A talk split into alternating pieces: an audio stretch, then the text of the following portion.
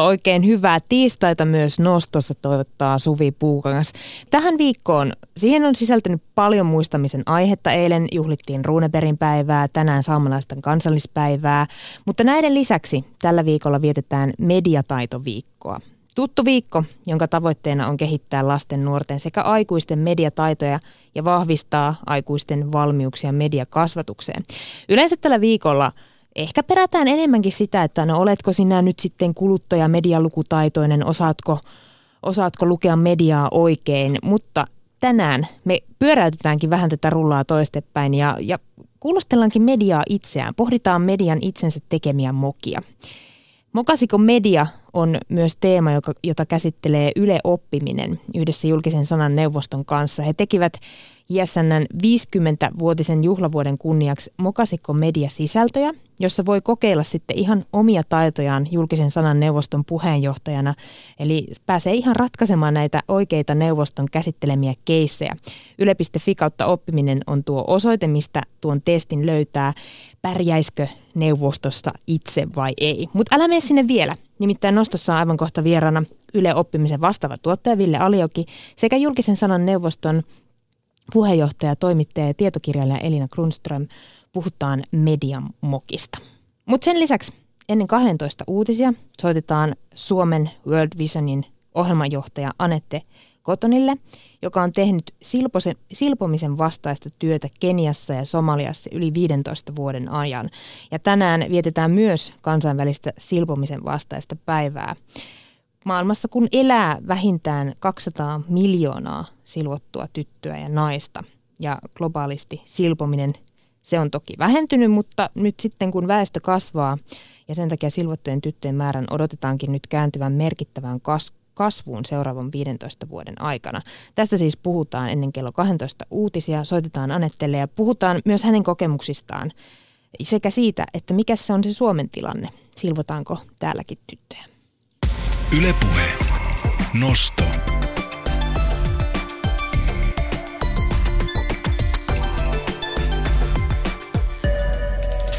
Mutta nyt tervetuloa Yle Oppimisen vastaava tuottaja Ville Alioki. Kiitos. Ja julkisen sanan neuvoston puheenjohtaja Elina Grunström. Kiitos. Mokasiko media? Se on aika hyvä kysymys, mutta mikä se media tänä päivänä oikein on, kun on YouTubea, blogeja ja on nettilehteä ja televisioita ja radiota? Miten te sen määrittelette? Aloita Elina No me julkisen sanan neuvostossa käsitellään meidän valvonnan piiriin kuuluu vaan nämä perinteiset tiedotusvälineet. Yleensä ne niin kuin perinteiset tiedotusvälineet, sanomalehdet, niiden verkkosivut, kaupalliset radiot, naisten lehdet, ne jotka tunnistaa niin kuin erillisiksi lehdiksi, radioiksi ja niin edelleen. Entä Ville, onko sun määritelmä samankaltainen? Öö, no mä tietysti en ole julkisen sanan neuvostossa, niin ehkä määrittelen se vähän niin kuin tavallinen kadun kansalainenkin mun mielestä nykyään määrittelee, niin kyllähän media on hirveän laaja käsite nykyään. Et Facebookin on media, vaikka se itse kovasti siitä tuntuu kieltävän tai ainakin ottavan ikään kuin vastuuta siitä, mitä siellä levitetään, mikä mun mielestä heidän pitäisi vähän ottaa. Ja yhtä lailla YouTube, joka on varsinkin nuoremman polven nykyään melkein päämedia, mitä ne käyttää, niin kyllähän media on sinällään käsitettävä tosi paljon laajemmin. Tietysti sitten on ikään kuin, ehkä puhutaan perinteinen media tai joku tämmöinen on sitten se, mikä on esimerkiksi julkisen sanan neuvoston jäseniä. No viime vuosina on keskusteltu kivastikin myös valeuutisista, niiden tunnistamisesta ja vaikutuksesta. Medialiiton julkaiseman kyselyn mukaan itse asiassa suurin osa suomalaisista uskoo, että verkossa leviävillä valeuutisilla on vaikutusta eh, kansalaisten käsityksiin ajankohtaisten asioiden ja tapahtumien perusfaktoista. Valeuutisten tunnistamisen lisäksi on tärkeää huomioida, että mediassa on myös monia muita harhaanjohtavia sisältöjä. Voidaanko vielä määritellä, että, että mistä sen valeuutisen tunnistaa? No se onkin hyvä kysymys ja sitähän oikeastaan tässä nyt näillä koko mediataidoilla ikään kuin yritetään parantaa, että ihmiset vähän katseliset, mistä se uutinen tulee. Että onko se semmoinen, että sieltä löytyy ikään kuin joku vastuullisen julkaisijan nimi, onko siellä niin kuin, onko se sitoutunut joihinkin eettisiin sääntöihin, niin kuin, niin kuin journalismi on, julkisen sanan neuvosto, niin on journalistin eettisen, oh, eettiset ohjeet, joita kaikki noudattaa, missä on niin kuin virheen korjaus ja tarkistusmahdollisuudet sun muuta, niin, niin se on niin kuin niitä nykypäivän mediataitoja, että pitäisi. Hyvä esimerkki, mulla oli nyt, mulla on 13-vuotias poika, joka just täytti, että ootko nähnyt sen videon Burger Kingin hampparista, jossa on matoja? Sitten mä en näytä. Sitten se näytti YouTubesta yllättäen, koska sieltähän he kaikki katsoo. Siinä oli semmoinen joku, semmoinen vähän suttunen video, missä joo, siinä oli mato. Sitten mä sanoin, että kuka tuonne on julkaissut? Öö, en mä tiedä, odota mä katson. Sitten se oli joku ihan, no mikä kanava toi on? En mä tiedä, no onko toi totta? No on. Mistä sä tiedät, että se on totta? Mistä sä tiedät, että kun joku ei pannu sitä matoa sinne? Toi vaikka niiden kilpailijoiden tekemä video. Sitten se meni ihan jotenkin, että ai niin, niin, niin. Siis oikein hyvä esimerkki siitä, että missä niinku, tuommoiset videot niinku levii kuin kulovalkea tuolla, mutta pysähtyykö joku välillä, niinku, että hei, et mistä tämä on, mistä tämä tuli, kuka tämän teki. Hyvä esimerkki. Niin, me julkisen sanan neuvostossa lähdetään siitä, että kun se internet-avaruus on täys tämän tyyppisiä sisältöjä. Siellä ei kukaan pysty juoksemaan niiden miljoonien päivässä tehtyjen postausten perässä niin kuin ilmoittelemassa ja kumoamassa niitä, niitä mahdollisia valeuutisia tai puolitotuuksia tai epämääräisiä mielipiteitä, mitä siellä onkin, vaan sen sijaan me pyritään parantamaan meidän omaa näiden tunnettujen tiedotusvälineiden toimintaa joka päivä. Sitten entistäkin paremmin kertomaan, että ketkä kuuluu tähän meidän järjestelmään, ketkä on näitä niin, faktojen tarkistamiseen sitoutuneita tiedotusvälineitä ja niitä, jotka sitoutuu myös kertomaan, jos mokia sattuu. Että tämä Mokasiko media niin oikeastaan kertoo niistä mokauksista, jotka sitten käsitellään. Mä jäin miettimään tuossa sitä, että, että ekologisuudelle ja luomulle ja vaikka mille on kaikenlaisia merkkejä, joista kuluttaja tunnistaa sitten, että minkälaisen tuotteen on ostamassa. Luuletteko, että mediassakin jossain vaiheessa alkaa tulla tämmöisiä sertifikaatteja näkyville, että, että se tehdään kuluttajalle helpommaksi se tunnistaminen? No tänä vuonna, kun julkisen sanan neuvosto täyttää 50 vuotta, niin kyllä meillä on ollut näiden meidän jäsenmedioiden kanssa puhetta siitä, että me voitaisiin selkeämmin tuoda esiin, ketkä kuuluvat JSN ja koska, ketkä kuuluvat JSN ja, ja, ja, ja tota, että, että jotain tämän tyyppistä taitaa olla tulossa. Okei, eli haistoin ehkä oikein. Mm. tota, niin, aloitetaan niistä mokista, nyt kun päästiin noista määritelmistä eroon. Maailman Kuvalehti kirjoitti omassa Facebookissaan, että tämä haastattelu ei mennyt putkeen. Ja siihen alapuolelle oli linkattu sitten haastattelu, missä toimittaja oli kysynyt nigerialaisilta kirjailijalta, että onko Nigeriassa kirjakauppoja. Tämä haastattelu synnytti raivoisan ryöpyn sosiaalisessa mediassa, jossa kysymystä kuvailtiin muun muassa laiskaksi ja ennakkoluuloiseksi. Ja tämän kysymyksen katsottiin ruokkivan taantuneita mielikuvia Afrikasta. Kävikö tässä nyt niin, että mielensä pahoittaminen ja hyvä lehtimiestapa menivät jotenkin sekaisin? Oliko syytä raivostua? Niin siis journalistin ohjeiden vastastahan ei ole kysyä tyhmää kysymystä, varsinkin jos se auttaa kirjoittamaan jutun, jossa asiat on sitten oikein. Sitä on usein ajateltu, että se on toimittajan hyväkin sitten suorastaan kysyä, kysyä tyhmiä kysymyksiä. Minusta siinä oli jotain niin kuin avoimuutta, että kerrotaan, että meillä tämmöisiä hassuja ennakkoluuloja oli. Ää, julkisen sanan neuvostolla on kaksi tehtävää. Toinen on ää, valvoa tai tulkita journalistin ohjeiden noudattamista. Toinen on puolustaa sanan ja julkaisemisen vapautta. Sen sanan ja julkaisemisen vapauden puolustaminen on usein sitä, että joudutaan puolustamaan semmoisia semmoisia se, semmosia esimerkiksi juttuja, jotka ei ole välttämättä kauhean hyviä. Et, et, mutta sitten kuitenkin puolustamaan sitä niin kuin oikeutta tuoda esiin tämmöisiäkin asioita. Niin, mä jäin miettimään sitä, että meneekö ihmisille kuinka helposti sekaisin se, että mikä on journalistin ohjeiden mukaista uutisointia esimerkiksi ja, ja, ja mikä, mikä on sitten semmoista mielensä, tai mielensä pahoittamista. Tämä, ehkä tämä liittyy sellaiseen asiaan, että meille tällä hetkellä kannellaan hyvin paljon ähm, niin kuin asiavirheinä siitä, että jossain jutussa on valittu joku näkökulma, joka ei sovi sen kantelijan maailmankuvaan. Sitten meille kannellaan hyvin paljon myös jonkinlaisena niin kuin asiavirheenä siitä, että minkälainen haastateltava on valittu. Että, että tämä kantelija ajattelee, että tämä haastateltava on väärässä, kun se on eri mieltä kuin minä. Et, että tämmöistä on niin kuin ilmassa tosi paljon, että kun ne ne niin kuin tosiasiat ja mielipiteet sekoittuu, niin se näkyy myös siinä, että mielipiteitä pidetään sitten virheinä. No millainen vastuu toimittajilla on valitessaan näkökulmaa juttuun? No, no se on hyvin semmoinen, se on iso tämmöinen niin keskeinen osa sananvapautta on se, että tiedotusvälineillä on oikeus valita näkökulmansa. Eihän se juttu voi koskaan koko maailmasta kertoa.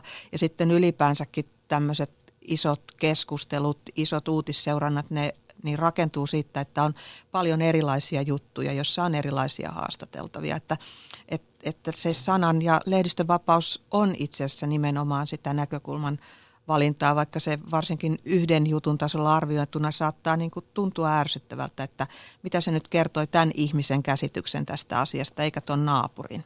Se naapuri on sitten ehkä seuraavassa jutussa. Niin, sehän se vähän ongelma on, että koko maailmaa sä et yhdessä jutussa millään niin kuin voi selittää tai niin kuin tuoda esiin. Et monesti se sitten niin tulee monen jutun kokonaisuutena. Ja sitten toinen tietysti on se, missä mun mielestä varsinkin nykyaikana, kun on kaiken maailman – teilläkin on WhatsAppit sun muut, että niin kuin voidaan olla myös yhteydessä ja tietyllä tavalla toimittajienkin pitää ehkä enemmän avautua ja niin kuin ehkä vähän antautua myös siihen keskusteluun. Mutta siinäkin on sitten pikkasen vedän sitä heti saman tien takaisin, että toisaalta välillä kun on joku oikein tulenpalava aihe, niin jotenkin yleisö odottaa, että tästä keskustellaan mun kanssa seuraava kuukausi. Mutta kun siinäkin on niin kuin vähän, että se vaatii aika paljon resursseja se keskustelukin, että niin kuin ei, ei ole aikaa sitten toisaalta toimittajat tekee jo seuraavaa juttua. Mutta tietyllä tavalla se, että niin kuin myös niin kuin tehdään se niin kuin toimitusprosessi myös läpinäkyvämmäksi, koska se on mun mielestä tosi tärkeää, että ihmiset tietää, että miksi tämmöinen näkökulma ehkä on valittu ja sitten toisaalta, että jos valitetaan, että teillä on vaan tämä näkökulma, niin yleensä aina löytyy, että no luen nämä, on tässä muitakin näkökulmia tuotu esiin. Ei nyt juuri tässä jutussa, mutta jossain muualla yhteydessä. Mä en tiedä, onko tämä vaan mutua, mutta musta tuntuu siltä, että, että sitä on myös korostettu paljon viime aikoina mediassa. On haluttu kertoa, että hei, e, tämä on sarja, tästä tulee seuraavia osia, nyt käsitellään vain tästä näkökulmasta. Mm. Oletteko te tehnyt saman huomioon? Vai onko se ollut Tämä aina? voi tosiaan olla, koska sitä palautetta tulee nykyään niin paljon, että sitä niin kuin näkökulmavalintaa halutaan kiistää. Mutta sitten mä haluaisin myös muistuttaa, että, että on oikeus myös niin kuin että et tämmöinen, kun puhutaan vaikka yleisradiosta tai puhutaan uutistuotannosta, niin, niin tiedotusvälineet usein on itsekin todennut, että he haluaa olla niin kuin puolueettomia ja, ja esimerkiksi ennen vaaleja haastatella kaikkia keskeisiä vaalien osapuolia vaikkapa. Mutta sitten tiedot, se sanan ja julkaisemisen vapaus kyllä tarkoittaa sitä, että on myös aika radikaalisti oikeus valita näkökulmansa. Meillä julkisen sananneuvostoon kuuluvat melkein kaikki puoluelehdet, sinne kuuluu semmoinen kuin kirkko ja kaupunki ja, ja, ja, tota, ja, ja he noudattavat sitten journalistin ohjeita siinä, että he tarkistaa faktat, he antaa haastateltavalle, haastateltavalle kuuluvat oikeudet. Ää, jos joku ihminen joutuu kielteiseen julkisuuteen, niin antavat hänen kertoa oman näkemyksensä. Mutta sitten heillä on niin kun oikeus niin kertoa paljon niin kun asioita, sen, jotka niin kun liittyy sen oman puolueen tai sen oman uskonnon niin kun näkökulmiin. Ja tärkeintä tässä on vaan se, että journalistin ohjeiden mukaan lukijan pitää pystyä erottamaan tosiasiat ja mielipiteet.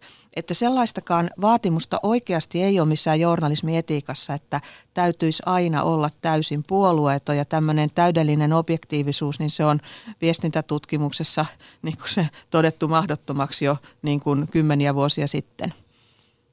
Öö Täällä itse asiassa me ollaan saatu kuuntelijalta kysymys, mitkä ovat JSN näkökulmasta suomalaisen median ongelmallisimmat kohdat tällä hetkellä? Jaa, meille tulee, meille tulee paljon kanteluita esimerkiksi siitä, että, että joskus, kun meillähän se periaatehan on se, että virheitä joskus sattuu, mutta ne täytyy sitten selkeästi ja näyttävästi oikaista, niin tämä on vuosikymmenestä toiseen toiselle toimittajalle niin kuin vaikeaa kirjoittaa se oikaisu ihan kunnolla, että sitä usein vaikkapa vähän peitellään. Sitten on sellaisia ongelmakohtia, kun nämä tota, nyt kun tiedotusvälineet on yhä enemmän digitaalisilla alustoilla ja, ja siellä on tämmöistä journalismin näköistä mainontaa, eli natiivimainontaa, sisältömarkkinointia, miksi sitä kutsutaankin, että sitä ei ole merkitty niin hyvin, että sen heti ensivilkaisulla ää, näkee. Ää, tämän tyyppistä asioista meillä ainakin kannellaan, mutta mitkähän meillä on sitten suurimmat ongelmat? yksi on varmasti, yksi mistä olen itse koko ajan huolissani, on, on tota, median rahoitus ja erityisesti tämmöisten paikallisten paikallisten niin kuin uutismedioiden rahoitus, niin kuin pienet paikalliset lehdet esimerkiksi, nehän on koko ajan jatkuvasti vain talousvaikeuksissa. Ja vaikka meillä on varsin paljon ja varsin hyvää tämmöistä niin kuin valtakunnallista ää, laatujournalismia, uutisointia, niin, niin paikallisella tasolla niin monessa paikassa se rupeaa jäämään vain yhden tiedotusvälineen varaa ja sekin saattaa olla vaarassa.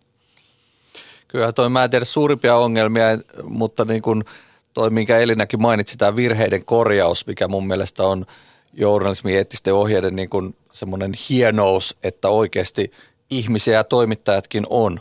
Mokia sattuu, mutta sitten kun sattuu, niin käsi ylös, sori ja merkataan, että kävi virhe, nyt se on korjattu. Et niin kun, ei se sen ihmeellisempää ole, mutta tiedän itsekin pitkän toimittajauran tehneenä, että kyllä se kaivertaa kyllä toimittajan sisusta sitten myöntää se, mutta niin kun tuolla meidän Mokasiko Media, siellä on näitä keissejä, niin kyllä jotkut niistä niin kuin päätoimittajien vastauksista niihin kanteluihin on kyllä semmoista, että tulee vähän semmoinen olo, että olisi, että eikö nyt vaan voi nostaa kättä pystyä, että sori, mokattiin. Että niin kuin olen itsekin joskus näitä julkisen sanan neuvoston jonnekin niin kuin muotoillut ja vähän hävettää jälkikäteenkin, että tota, olisi pitänyt niin kuin vaan sanoa, että hei, näin kävi.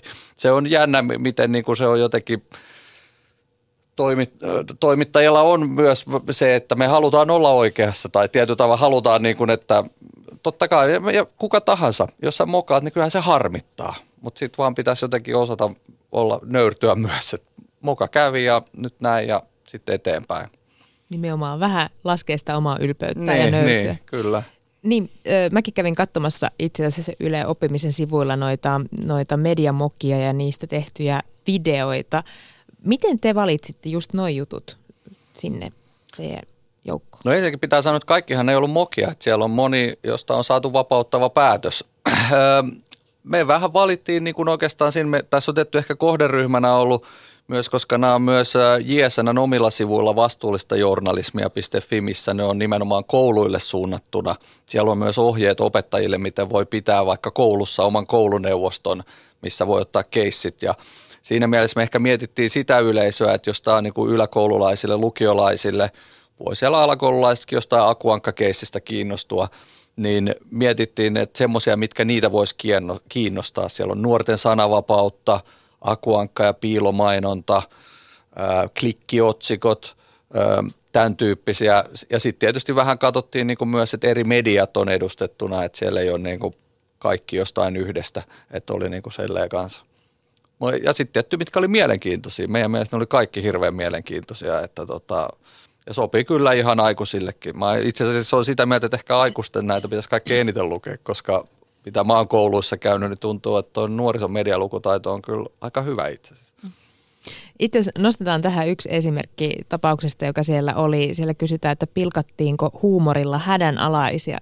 Ja kyseessä oli siis kesällä 2016 Radio Suomi Popin aamulypsy-ohjelma, jonka uutislähetyksissä kerrottiin Välimereltä pelastetuista pakolaisista. Ja juontajat sitten lisäs uutisten taustalle Mikki Hiiri merihädässä tämän kappaleen. Ja puolustukseksi radiokanava muun muassa esitti, että kyseessä on siis huumoriohjelma. Kuinka paljon huumori alla sitten voi tehdä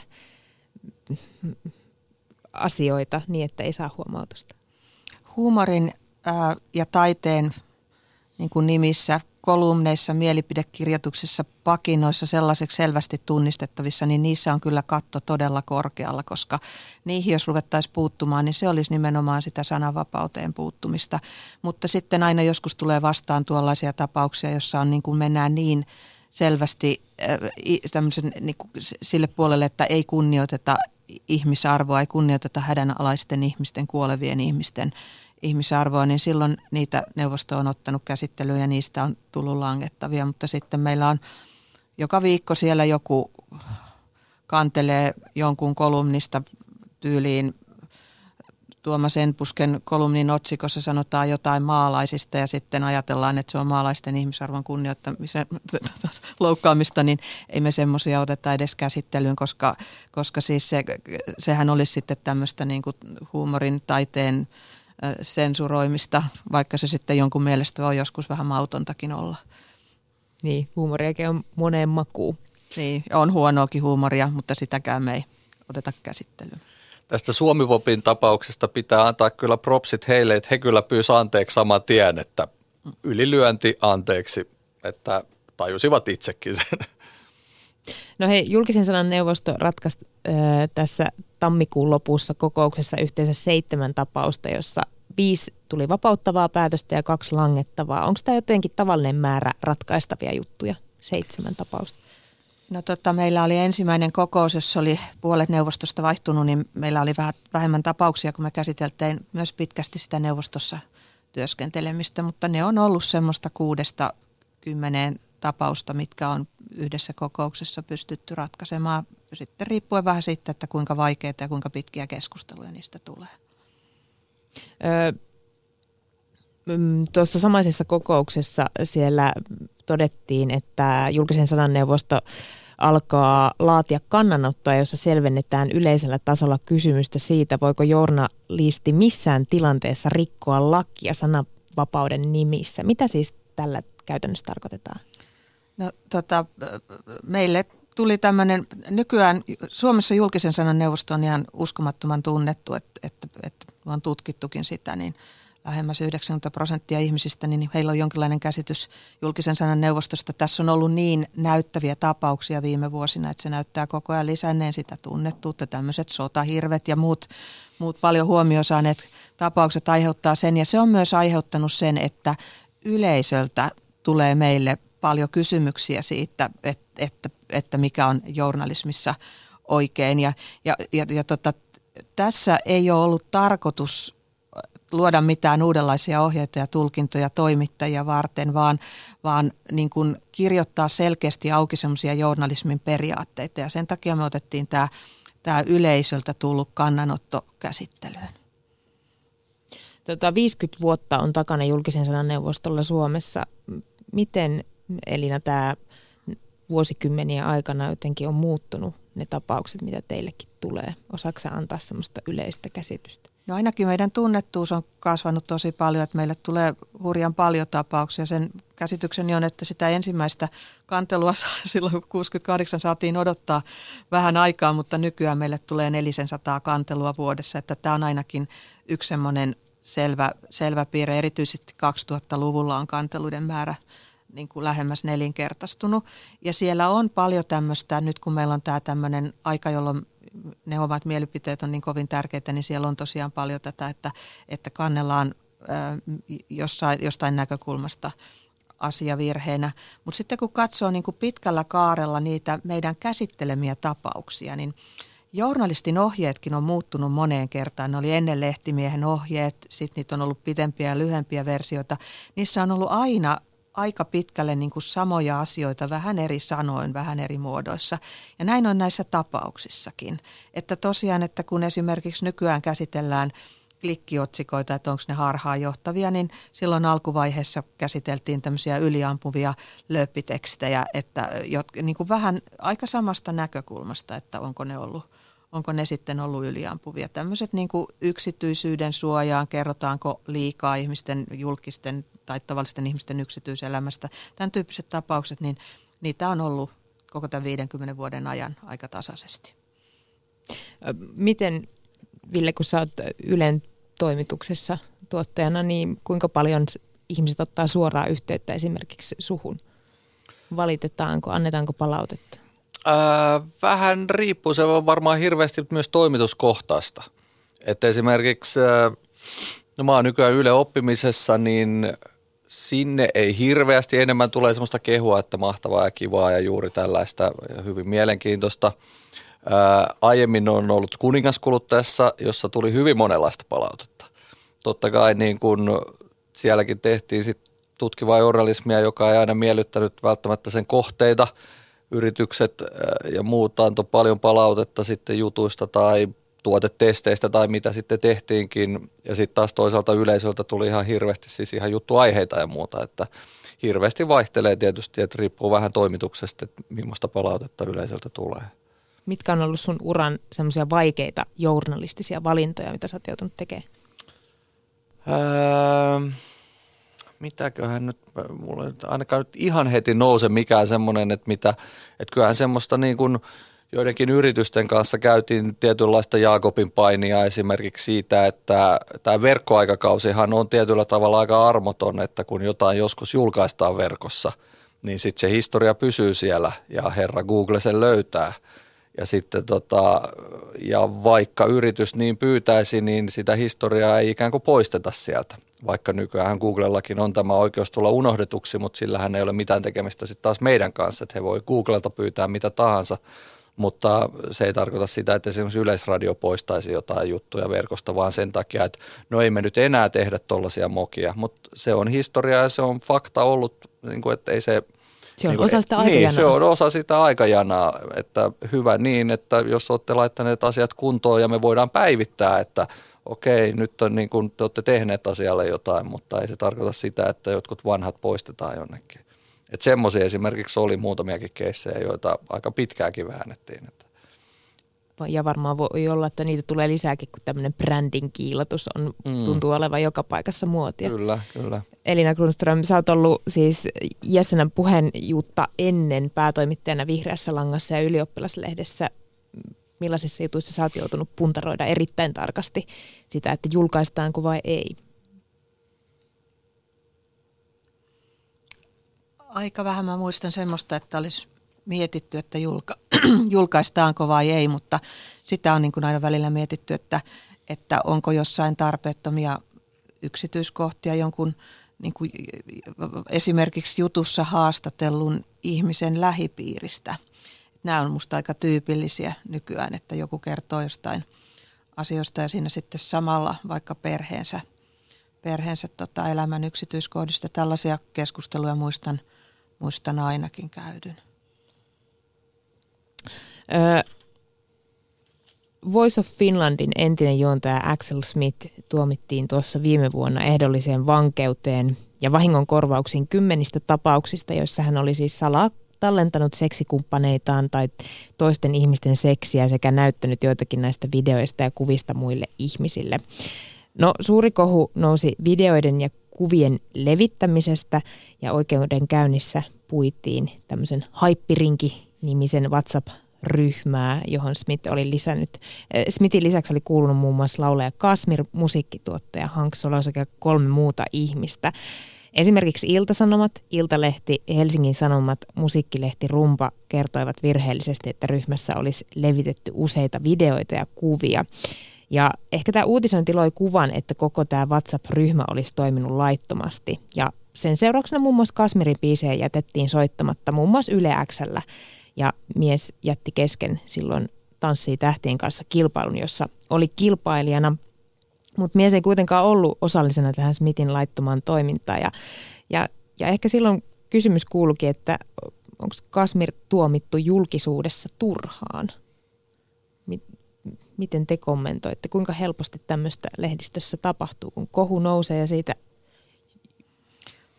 Meillähän oli tämä käsittelyssä nimenomaan tämän Hank Solon osalta julkisen sanan neuvostossa ja näistä tuli, tuli langettavat, mutta, mutta kun niin kovin helposti ja niin usein puhutaan sitten, että ihmiset tuomitaan julkisuudessa turhaan, niin täytyy kyllä sanoa, että tämä oli mun aikana niin ehkä niin kuin ensimmäinen tämän tyyppinen tapaus, että, että ei sitä sitten kuitenkaan niin valtavasti ole. Että se täytyy sitten niin kuin myös muistaa, että jos on tämmöisiä tapauksia, että julkisuuden henkilö ää, on tehnyt selvän rikoksen ja sitten jo selvästi tuomittu ja, ja se tuodaan, tuodaan sitten niin kuin tiedotusvälineessä esiin, niin, niin, niin yleisesti ottaen just näissä tiedotusvälineet osaa harkita sitä niin kuin hirvittävän hyvin – tällä kertaa eivät osanneet.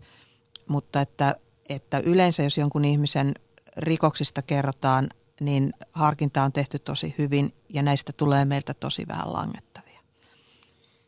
Ja ehkä ja. yksi esimerkki on nyt niin, nyt Me Too-kampanja on aika, ainakin näyttää siltä, että suomalainen media on hyvin harkkinut sitä, että nimiä, julkaistaanko niitä vaiko eikö. Niin meillähän on ollut todella vähän nimiä julkisuudessa. Hmm mikä poikkeaa esimerkiksi Yhdysvalloista, missä siellä ruvettiin heti heittelemään nimiä oikein rankasti, että siellä selvästi tämä on jotenkin vähän alempi tämä kynnys ikään kuin siihen, mikä on sitten hyvä kysymys, että onko se hyvä olla, koska sitten äkkiä taas tuomitaan liian, liiankin nopeasti. Että tota, tietyllä tavalla tämä Kasmir-tapauskin siinäkin tietyllä tavalla media korjasi sitten lopulta itse itseään, että Hesarihan muistaakseni sitten toi tämän ikään kuin toisen puolen julkisuuteen sitten, että siinä mielessä sitten kuitenkin niin kuin saatiin se oikealle urilleen sitten, mutta tota.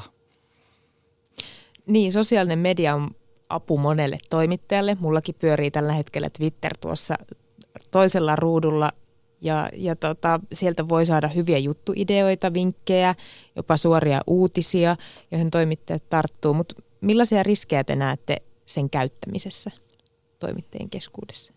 No, tota, julkisen sanan neuvosto journalistin ohjeet edellyttää, että tiedot on tarkistettava mahdollisimman hyvin, että se on aika samantekevää, mistä se juttuvinkki tulee, mutta eihän nyt oikein pelkän ihan lyhyen Twitter-viestin perusteella voi mitään juttua tehdäkään ilman, että sitä muuten sitten tarkistelee. Mm, kyllä, sa- sa- sama homma. Että kyllähän se niin kuin lähde kun lähde yhtä lailla nimetön soittaja, niin ethän sä voi pelkästään sen perusteella rupea uutista tekemään, että jotain varmistuksia pitää jostain saada, niin yhtä lailla joku Twitteri, niin mikäli robotti siellä voi olla twiittailemassa, että lähteet on tarkistettava. Öö, sosiaalinen media aiheuttaa myös, mekin ollaan tässä keskustelussa taidettu jo muutaman kerran mainita somemyrsky tai kohu. Öö, kuuluvatko somekohut teidän mielestä uutismediaan? Onko se, tuntuu, että no, niitä on aika paljon ollut viime aikoina.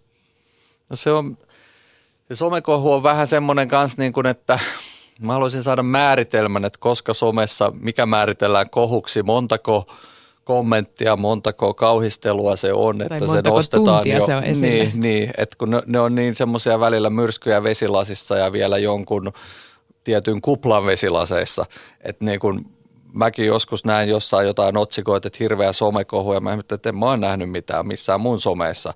Että kun se on niin kuplautunutta välillä se some-elämä ihmisillä, että jotenkin se, että milloin se sitten nousee ikään kuin tänne NS-perinteiseen mediaan somekohuksi, niin se on äh, mielenkiintoista, että ne on niin jotenkin, su, niin kuin, miten sä suhteutat niitä toisiinsa, että musta se on välillä ehkä vähän näiden jatkuvien somekohujen, että se, se kärsii semmoisen inflaation se koko sana, että somekohu siellä, somekohu täällä, että niin kuin jokaiselle päivälle varmaan löytyy somekohu, kun tarpeeksi kaivaa. Mm, mm. Tai vähän heittää itse vettä. Niin.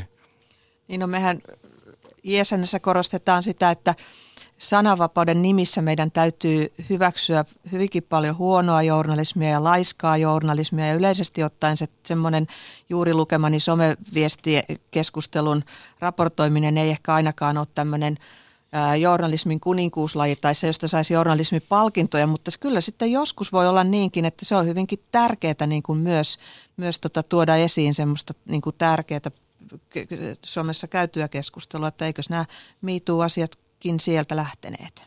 Nimenomaan. Mm. Ja se ehkä toikin sitten isompien asioiden äärelle. Mm. Ö, julkisen sanan neuvoston sääntelyn piiriin kuuluu lähes kaikki suomalaiset tiedotusvälineet ja ö, tarkoittaa tietenkin sitä, että kaikki ei siihen kuulu.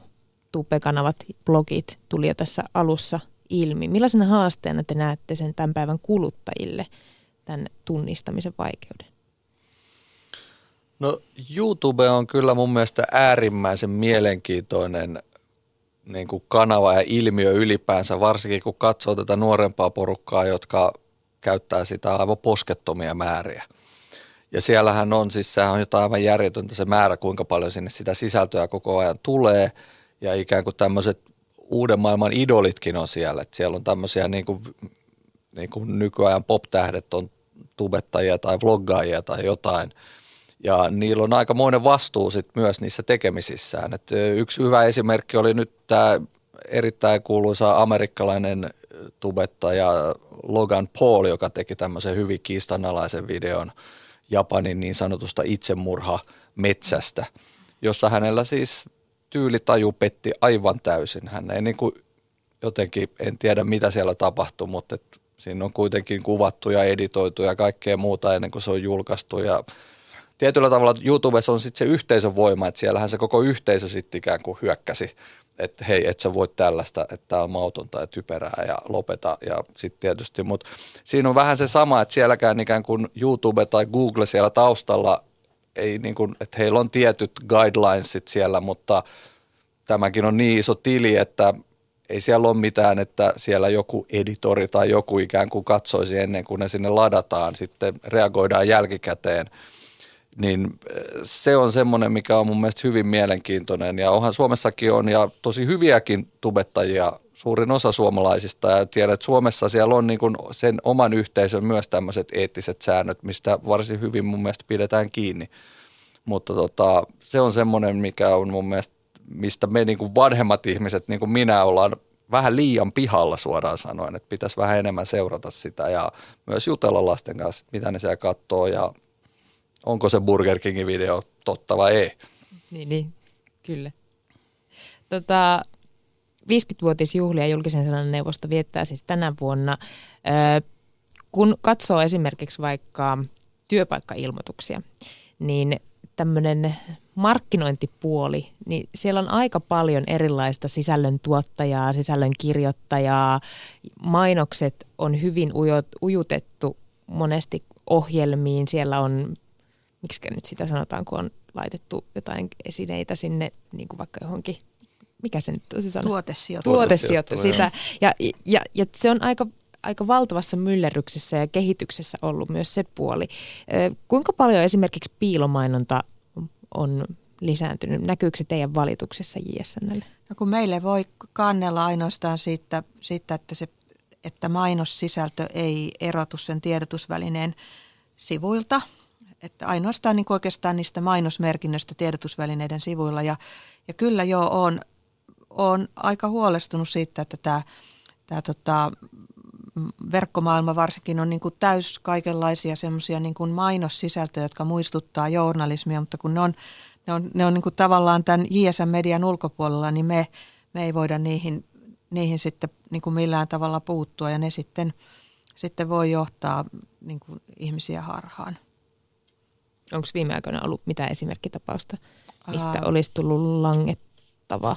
Meillä tulee langettavia vaan siitä, että on meillä tulee langettavia ihan toisinaan siitä, että siinä lukee mainos, mutta että siinä ei lue kunnolla mainostajan nimeä ja se on liian pienellä ja niin, niin poispäin. Että me niin kuin kats, JSNään kuuluvat mediat ovat aika tarkkoja keskenään siitä, että kun siellä on mainossisältöä, niin se erottuu. Mutta sitten tuolla on ympärillä semmoinen villimaailma, jossa on niin kuin kokonaisia mainosmedioita jo, jo, jotka muistuttaa journalistista sisältöä – ja jotka voi olla aika monelle kuluttajalle vaikeita hahmottaa. Niin, tietääkö ihmiset tiedotusvälineiden ja vaikka tubettajien erot? Jos puhutaan vaikka, no puhutaan kaikista, ei, ei syytetä nyt pelkästään nuoria tai vanhoja. No se on hyvä kysymys. Mä väittäisin, että ainakin nämä niin kuin ne eettiset säännöt, mitä missäkin kanavissa yhtä lailla journalistin ohjeet on varmaan niin kuin alan ulkopuolella, ei tunneta niitä niin hyviä. Se vähän tässä oli tarkoituskin näissä mukasiko media, että tässä ikään kuin tuotaisiin esille, että mitkä ne eettiset säännöt journalismin taustalla on. Ja yhtä lailla YouTube-yhteisöllä on omia sisäisiä eettisiä ohjeistuksia, miten esimerkiksi yhteistyövideot merkitään – ja niitähän, koska ne ei JSNään kuulu, niin esimerkiksi kauppaka- keskuskauppakamarilla on markkinoinnin eettinen neuvosto, niin siellä käsitellään joskus jotain niitä tapauksia. Meilläkin on itsestään mukaisiko media vähän tämmöinen kompa kysymys YouTubesta ja tämmöisestä pelivideosta, mistä sitten itse asiassa markkinoinnin eettinen neuvosto on antanut langettavan päätöksen, että siinä ei tarpeeksi hyvin merkattu, että tämä on ihan niin kuin – yhteistyössä tehty ja peliyhtiö on toivonut, että tubettaja tekee tästä videon ja mainostaa heidän uutta peliä, mikä on erittäin yleistä esimerkiksi YouTubessa. Mutta siinäkin oli merkitty, että on joku sponsored by, mutta se pitää merkitä tarpeeksi näkyvästi. Hmm. Ja tämä on esimerkiksi yhtä lailla vanhemmille, varsinkin sille nuoremmalle ikäryhmälle, joka niitä paljon katsoo, niin hyvin tärkeää, että he ikään kuin tajuu sen, että nyt tämä että tämä ei ole vain niin tämä kiva kundi, joka tässä pelaa ja tykkää tästä pelistä sen takia, että se, sen mielestä on oikeasti hyvä, vaan että sille ehkä maksetaan siitä. Mun kokemus on ehkä se, että, että kyllä suomalaiset erottaa näitä ehkä vielä pikkusen paremmin kuin me kuvitellaan, koska esimerkiksi meille tulee – aina välillä kanteluita siitä jostain tämmöistä meille, meidän ulkopuolista mainossisällöstä, jolla me sitten sanotaan, että kääntykää mainonnan eettisen neuvoston puoleen. Mutta ei näitä tule kovin paljon. Samaten vale-medioista tulee tosi vähän. Näitä tulee kerran pari kuussa. Mun mielestä oli kiinnostava keissi, tämä ei tietenkään JSNlle kuulu, mutta, mutta tota, kun monesti puhutaan siitä, että blokkaajat tekee tämmöisiä kaupallisia yhteistyötä, samoin kuin esimerkiksi tubettajat, ja, ja yritykset tarjoaa näille julkisuutta vastaan palveluita tai, tai tavaroita. Mutta esimerkiksi, olikohan se Skotlannissa tämmöinen blokkaaja oli itse päättänyt tarjoutua tarjota julkista tilaa tämmöiselle hotellille ja pyysi, että jos hän tulisi sinne pariksi yöksi viettämään lomaa ja kirjoittaisi tästä. Ja tämä, itse asiassa tämä hotellin omistaja päätti sitten julkisesti ottaa kantaa tähän pyyntöön ja sanoi, että en mä sillä sun julkisuudella maksa mun siivoojille palkkoja. Kuinka tuntuu, että motiivit blokkaajalla, niitä on vaikea ehkä lukijana ymmärtää. Kuinka paljon tämmöiset erilaiset mediat haastaa ihmisten medialukutaitoa, kun tämä, tämä kenttä tuntuu olevan jotenkin ihan sikin sokin? No tietyllä tavalla mä ymmärrän kyllä tämän blokkaajankin ja yhtä lailla niin kuin YouTubessa vloggaajien näkökulman, koska hehän tekee sitä jo, monet varsinkin tämmöiset isommat, he tekee sitä melkein työkseen – mutta ei heille kukaan sinällään siitä maksa. Sehän on niinku katsojalle ilmaista sisältöä. Niin jostain he lähtee jotain tuloja hakemaan ja nyt esimerkiksi mainostajat on selkeästi löytänyt nämä kanavat ja Suomessakin on jo, tietääkseni onko niitä kolme tämmöistä ihan toimistoa, jonka kautta mainostajat voi ostaa YouTubeen esimerkiksi ja yhtä lailla blokkaajilta ikään kuin, että meillä olisi tämmöinen tuote, niin voisitko, voidaanko jotain yhteistyötä tehdä. Tässä tapauksessa tietty, niin kuin se on mennyt vähän toistepäin, että blokkaaja on ajatellut, että olisi kiva mennä tuonne hotelliin, mutta niin kuin tietyllä tavalla ei siinä yhteistyössä ole mitään vikaa, mutta vaan se, että pitää vaan sen merkitä sitten niin rehellisesti, että, että ei ikään kuin anna sitä kuvitelmaa, että tässä nyt aidosti niin kuin testaan tätä hotellia, jos, jos sä ikään kuin saat siitä jotain hyötyä. Että yhtä lailla mikä tahansa tekniikan maailman testi vaikka, niin siinähän putoisi täysin niin kuin pohja pois koko homman uskottavuudelta, jos siellä kävisi ilmi, että joku on niin kuin maksettu, niin kuin joku, jonkun laitteen valmistaja maksaa niille, että ne pääsee niihin testeihin mukaan. Että niin kuin läpinäkyvyys, että ollaan niin kuin rehellisiä. Ja onhan se bloggaajille ja kaikille muillekin, niin kuin, että jos he jää tuommoisesta kiinni, niin kyllä heiltä se yleisö aika äkkiä hävii kyllähän se nimenomaan, noin on kaikki hyvin henkilökohtaisesti, yleensä ihmiset on siellä esillä, niin jos ikään kuin siellä on epärehellisyyttä, niin sitten kyllä sulla hävii se yleisökin ja tuskin sitä kukaan haluaa. No hei, millaisen arvosanan te antaisitte, nyt pääsette semmoiseen asemaan tässä, tässä lähetyksessä median tuottamalle sisälle, sisällölle?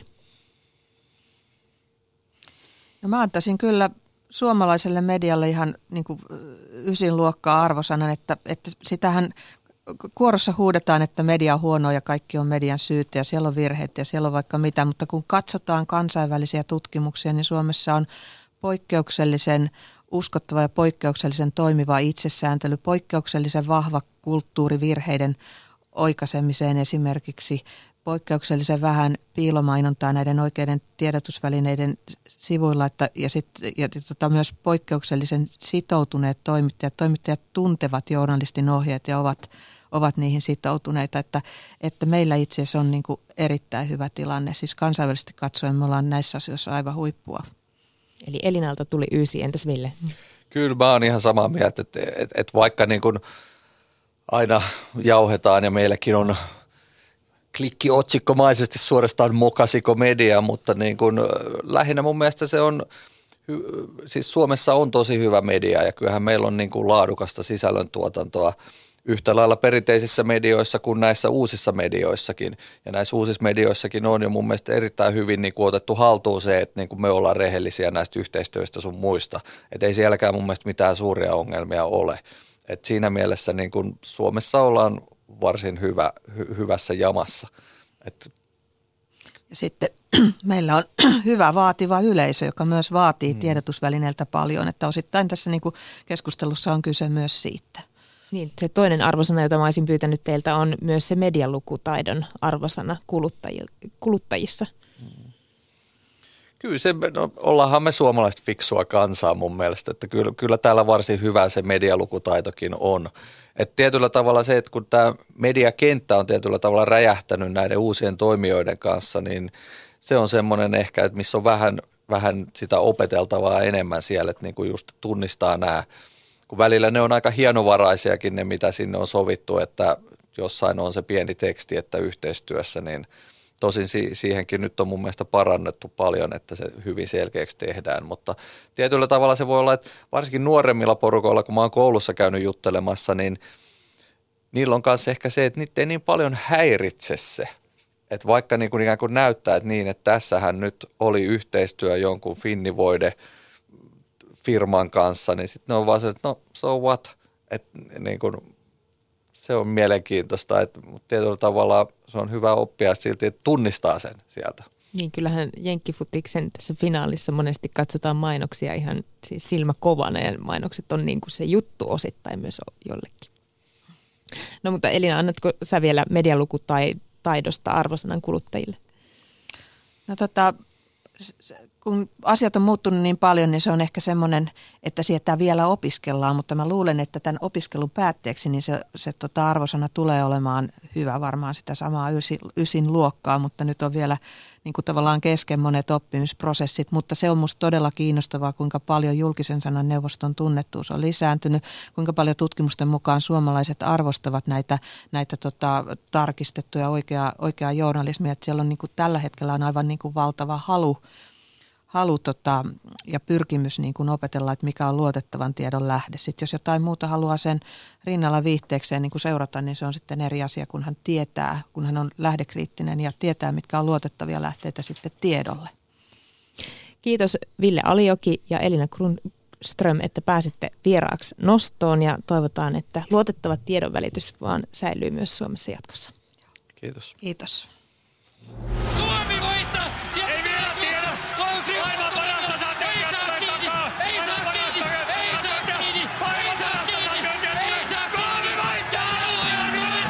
Tunteet ja draama tulevat taas. Yle tuo jälleen kaiken lähellesi, sillä välitämme kaikki suomalaissuoritukset suorina. Yli 850 tuntia lähetystä Areenassa, tv ja radiossa tuo Pyeongchangin talviolympialaiset suoraan kotiisi. Verkosta löydät laajan kisaoppaan ja tuoreimmat uutiset sekä kattavat tulokset ja tausta.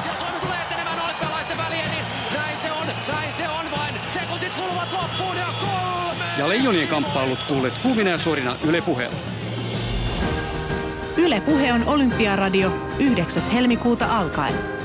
Kaikki olympialaisista osoitteessa yle.fi kautta olympialaiset.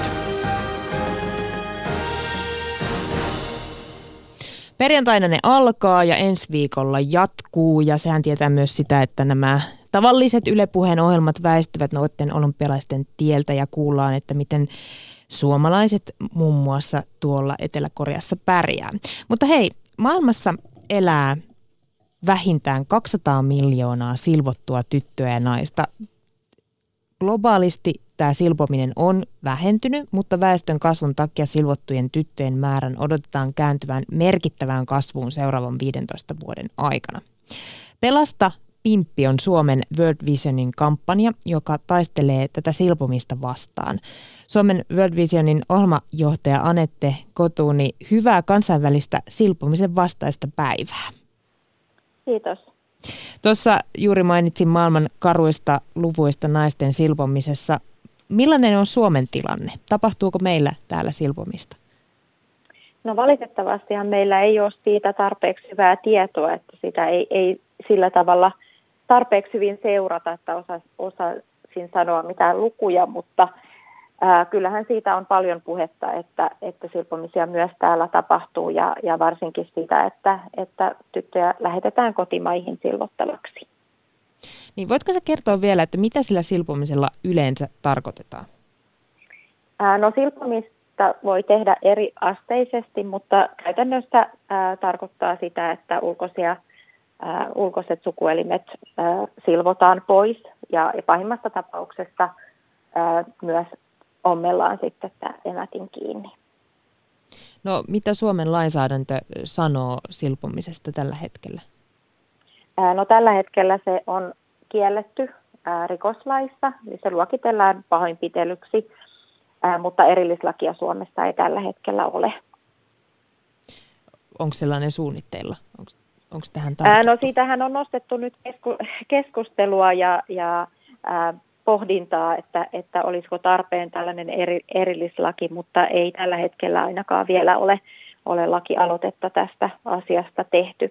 Muissa Pohjoismaissa on erillislait voimassa ja Keniassa, jossa me tehdään silpomisen vastaista työtä, niin ollaan nähty, että tällainen erillislaki on, on tuottanut positiivisia tuloksia, että se kuitenkin selkeyttää sitten sitä tilannetta. Niin sä oot tehnyt töitä sekä Keniassa että Somaliassa yli 15 vuotta. Miksi sielläkin edelleen silvotaan nuoria tyttöjä? No tämähän on vanha käytäntö, joka, joka jatkuu hyvin voimakkaasti, ellei sitten päästä niin kuin ihmisen mielipiteisiä pitäisi muuttamaan. Ja ja se vaatii pitkäjänteistä työtä, että ne alueet, missä me ollaan tehty töitä, niin siellä on huimia tuloksia. Että kun ollaan aloitettu työt, niin on ollut yli 90 prosenttia tytöistä on silvottu ja, ja sitten työn loppuessa niillä alueilla niin ollaan päästy siihen 20-30 prosenttiin. Tällä hetkellä tehdään Kenian Sookista työtä ja, ja siellä ollaan tehty nyt vajaa 10 vuotta työtä ja ollaan nyt siinä 50 prosentin rajalla, ähm, joka on sitten vähän tämä niin kuin vaakalauta sille, että kun päästään alle sen 50 prosentin, niin, niin sitten se silpomisen esiintyvyys yleensä lähtee laskemaan hyvinkin voimakkaasti ja päästään sitten lähemmäs sitä nollaa, mikä on tietenkin se tavoite. Mutta huimia tuloksia te olette saaneet nyt jo. Mitkä ne on ollut ne keinot, millä te olette saaneet silpomisen määrän vähentymään? No, ehkä yksi tärkeimmistä on se, että tästä asiasta puhutaan ja sitä tietoisuutta levitetään. Ja sitten se, että saadaan kaikki mukaan tähän työhön, että tämä ei ole tyttöjen tai naisten asia yksinään, vaan, vaan nimenomaan se vaatii sitä, että meillä on miehet ja pojat ja uskonnolliset johtajat mukana. Erilaisia koulutuksia ollaan järjestetty sitten nämä itse silpojat, jotka tätä toimenpidettä tekee, niin he, heitä on koulutettu uusiin ammatteihin, koska heillähän tämä on tietenkin tulonlähde tämä silpominen, eli, eli sitä puolta täytyy miettiä. Ja Keniassa, jossa silpominen on aikuistumisriitti, niin, niin ollaan jäljestetty sitten tällaisia vaihtoehtoisia aikuistumisriittejä, eli pyritty säilyttämään siitä, siitä käytännöstä perinteestä kaikki ne positiiviset, positiiviset asiat, mitkä siihen aikuistumisriittiin liittyy ja ainoastaan poistettu tämä silpominen. Eli siellä samalla tavalla kuin aikaisemmin ää, kylän vanhimmat naiset kertoivat tytöille, että millaista on tulla äidiksi tai, tai naiseksi, vaimoksi, niin, niin ollaan jatkettu tällaisia koulutuksia ja lisätty siihen sitten vähän enemmän myös terveysoppia ja, ja HIV-valistusta ja muuta. Ja sitten tämä ää, itse koulutus tai, tai aikuistumisriitin juhlallisuudet on sitten tällainen – iso kulkue, joka kävelee kylän läpi, jossa juhlistetaan sitä, että näitä tyttöjä ei silvota ja, ja he saa todistuksen, todistuksen sitten siitä, että ovat osallistuneet näihin vaihtoehtoisuuden aikuistumisriitteihin. Ja viime vuosina on ollut todella tärkeää, että ollaan saatu pojat mukaan ja, ja he on sitten avoimesti myös luvanneet, että haluavat tai toivovat menevänsä naimisiin sitten ei-silvotun tytön kanssa, jolloin tytöt saa myös sitä kautta tukea tähän, tähän valintaan. Niin kuin kyseessä silpomisen kohdalla aika vanha, syvään juurtunut tapa, niin miten teitä mm. silpomista vastaan taistelevia työntekijöitä on esimerkiksi Keniassa ja Somaliassa kohdeltu? No, äh, silloin kun aloitetaan työ, niin, niin on todella tärkeää, että, että tästä asiasta keskustellaan ja, ja, ja niin kuin siitä ratkaisuja etsitään yhdessä niiden paikallisten kanssa. Eli mehän ei voida sinne länsimaalaisina mennä paikan päälle ja, ja sanoa, että ei näin, vaan näin. World Vision toimii lähes sadassa maassa ja meillä on aina paikalliset ihmiset, jotka tekee sitä ruohonjuuritason työtä siellä, siellä paikan päällä – me käydään sitten siellä näitä keskusteluja yhdessä heidän kanssa ja yhdessä paikallisten ihmisten kanssa. Ja esimerkiksi nämä vaihtoehtoiset riitit on nimenomaan sillä tavalla suunniteltu, että, että ollaan istuttu akasia puun alla ja mietitty, että mitkä asiat on hyviä tässä, tässä perinteessä ja, ja, ja mitkä on sitten niitä haitallisia puolia. Ja, ja silloin oli yksi mies kanssa, joka totesi, että tämähän on ne parhaimmat juhlat vuodessa, että ei tällaista voi lopettaa, että että mitä sitten, niin kuin, että me ei saadakaan pitää näitä, näitä juhlia niin kuin normaalisti ja, ja sen takia sitten päädyttiin siihen, että juhlat pidetään, mutta tyttöjä ei silvota, että, että ihmiskeskustelun kautta ymmärtää ja, ja löydetään sitten ne niin kuin parhaimmat ratkaisut.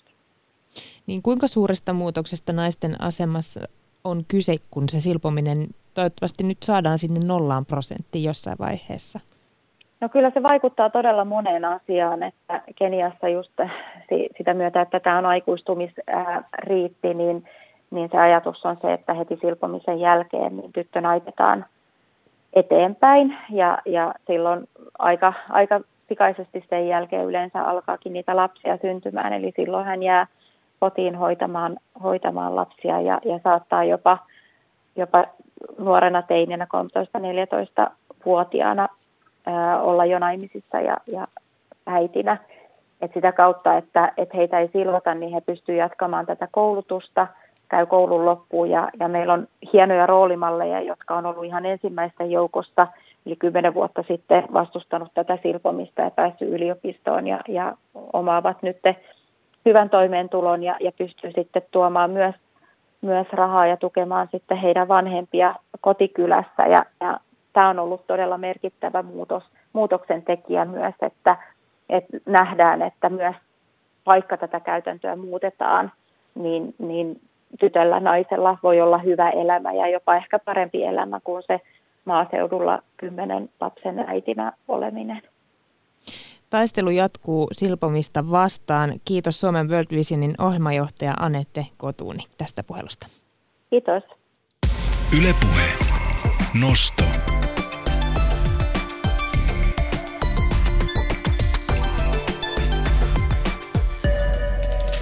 11.59 kello, kuuntelet nostoa Suvi Puukangas täällä. Ja niin kuin tuossa äsken jo kuultiin sitä, että olympialaiset alkaa perjantaina.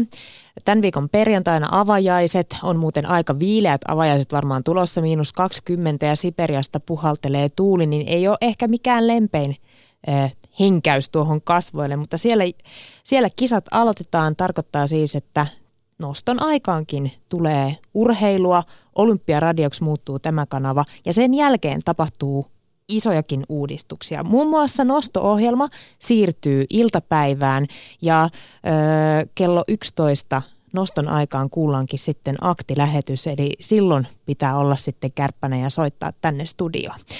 Kaikki nämä muutokset siis kahden ja puolen viikon päästä, kun olympialaiset on ohi.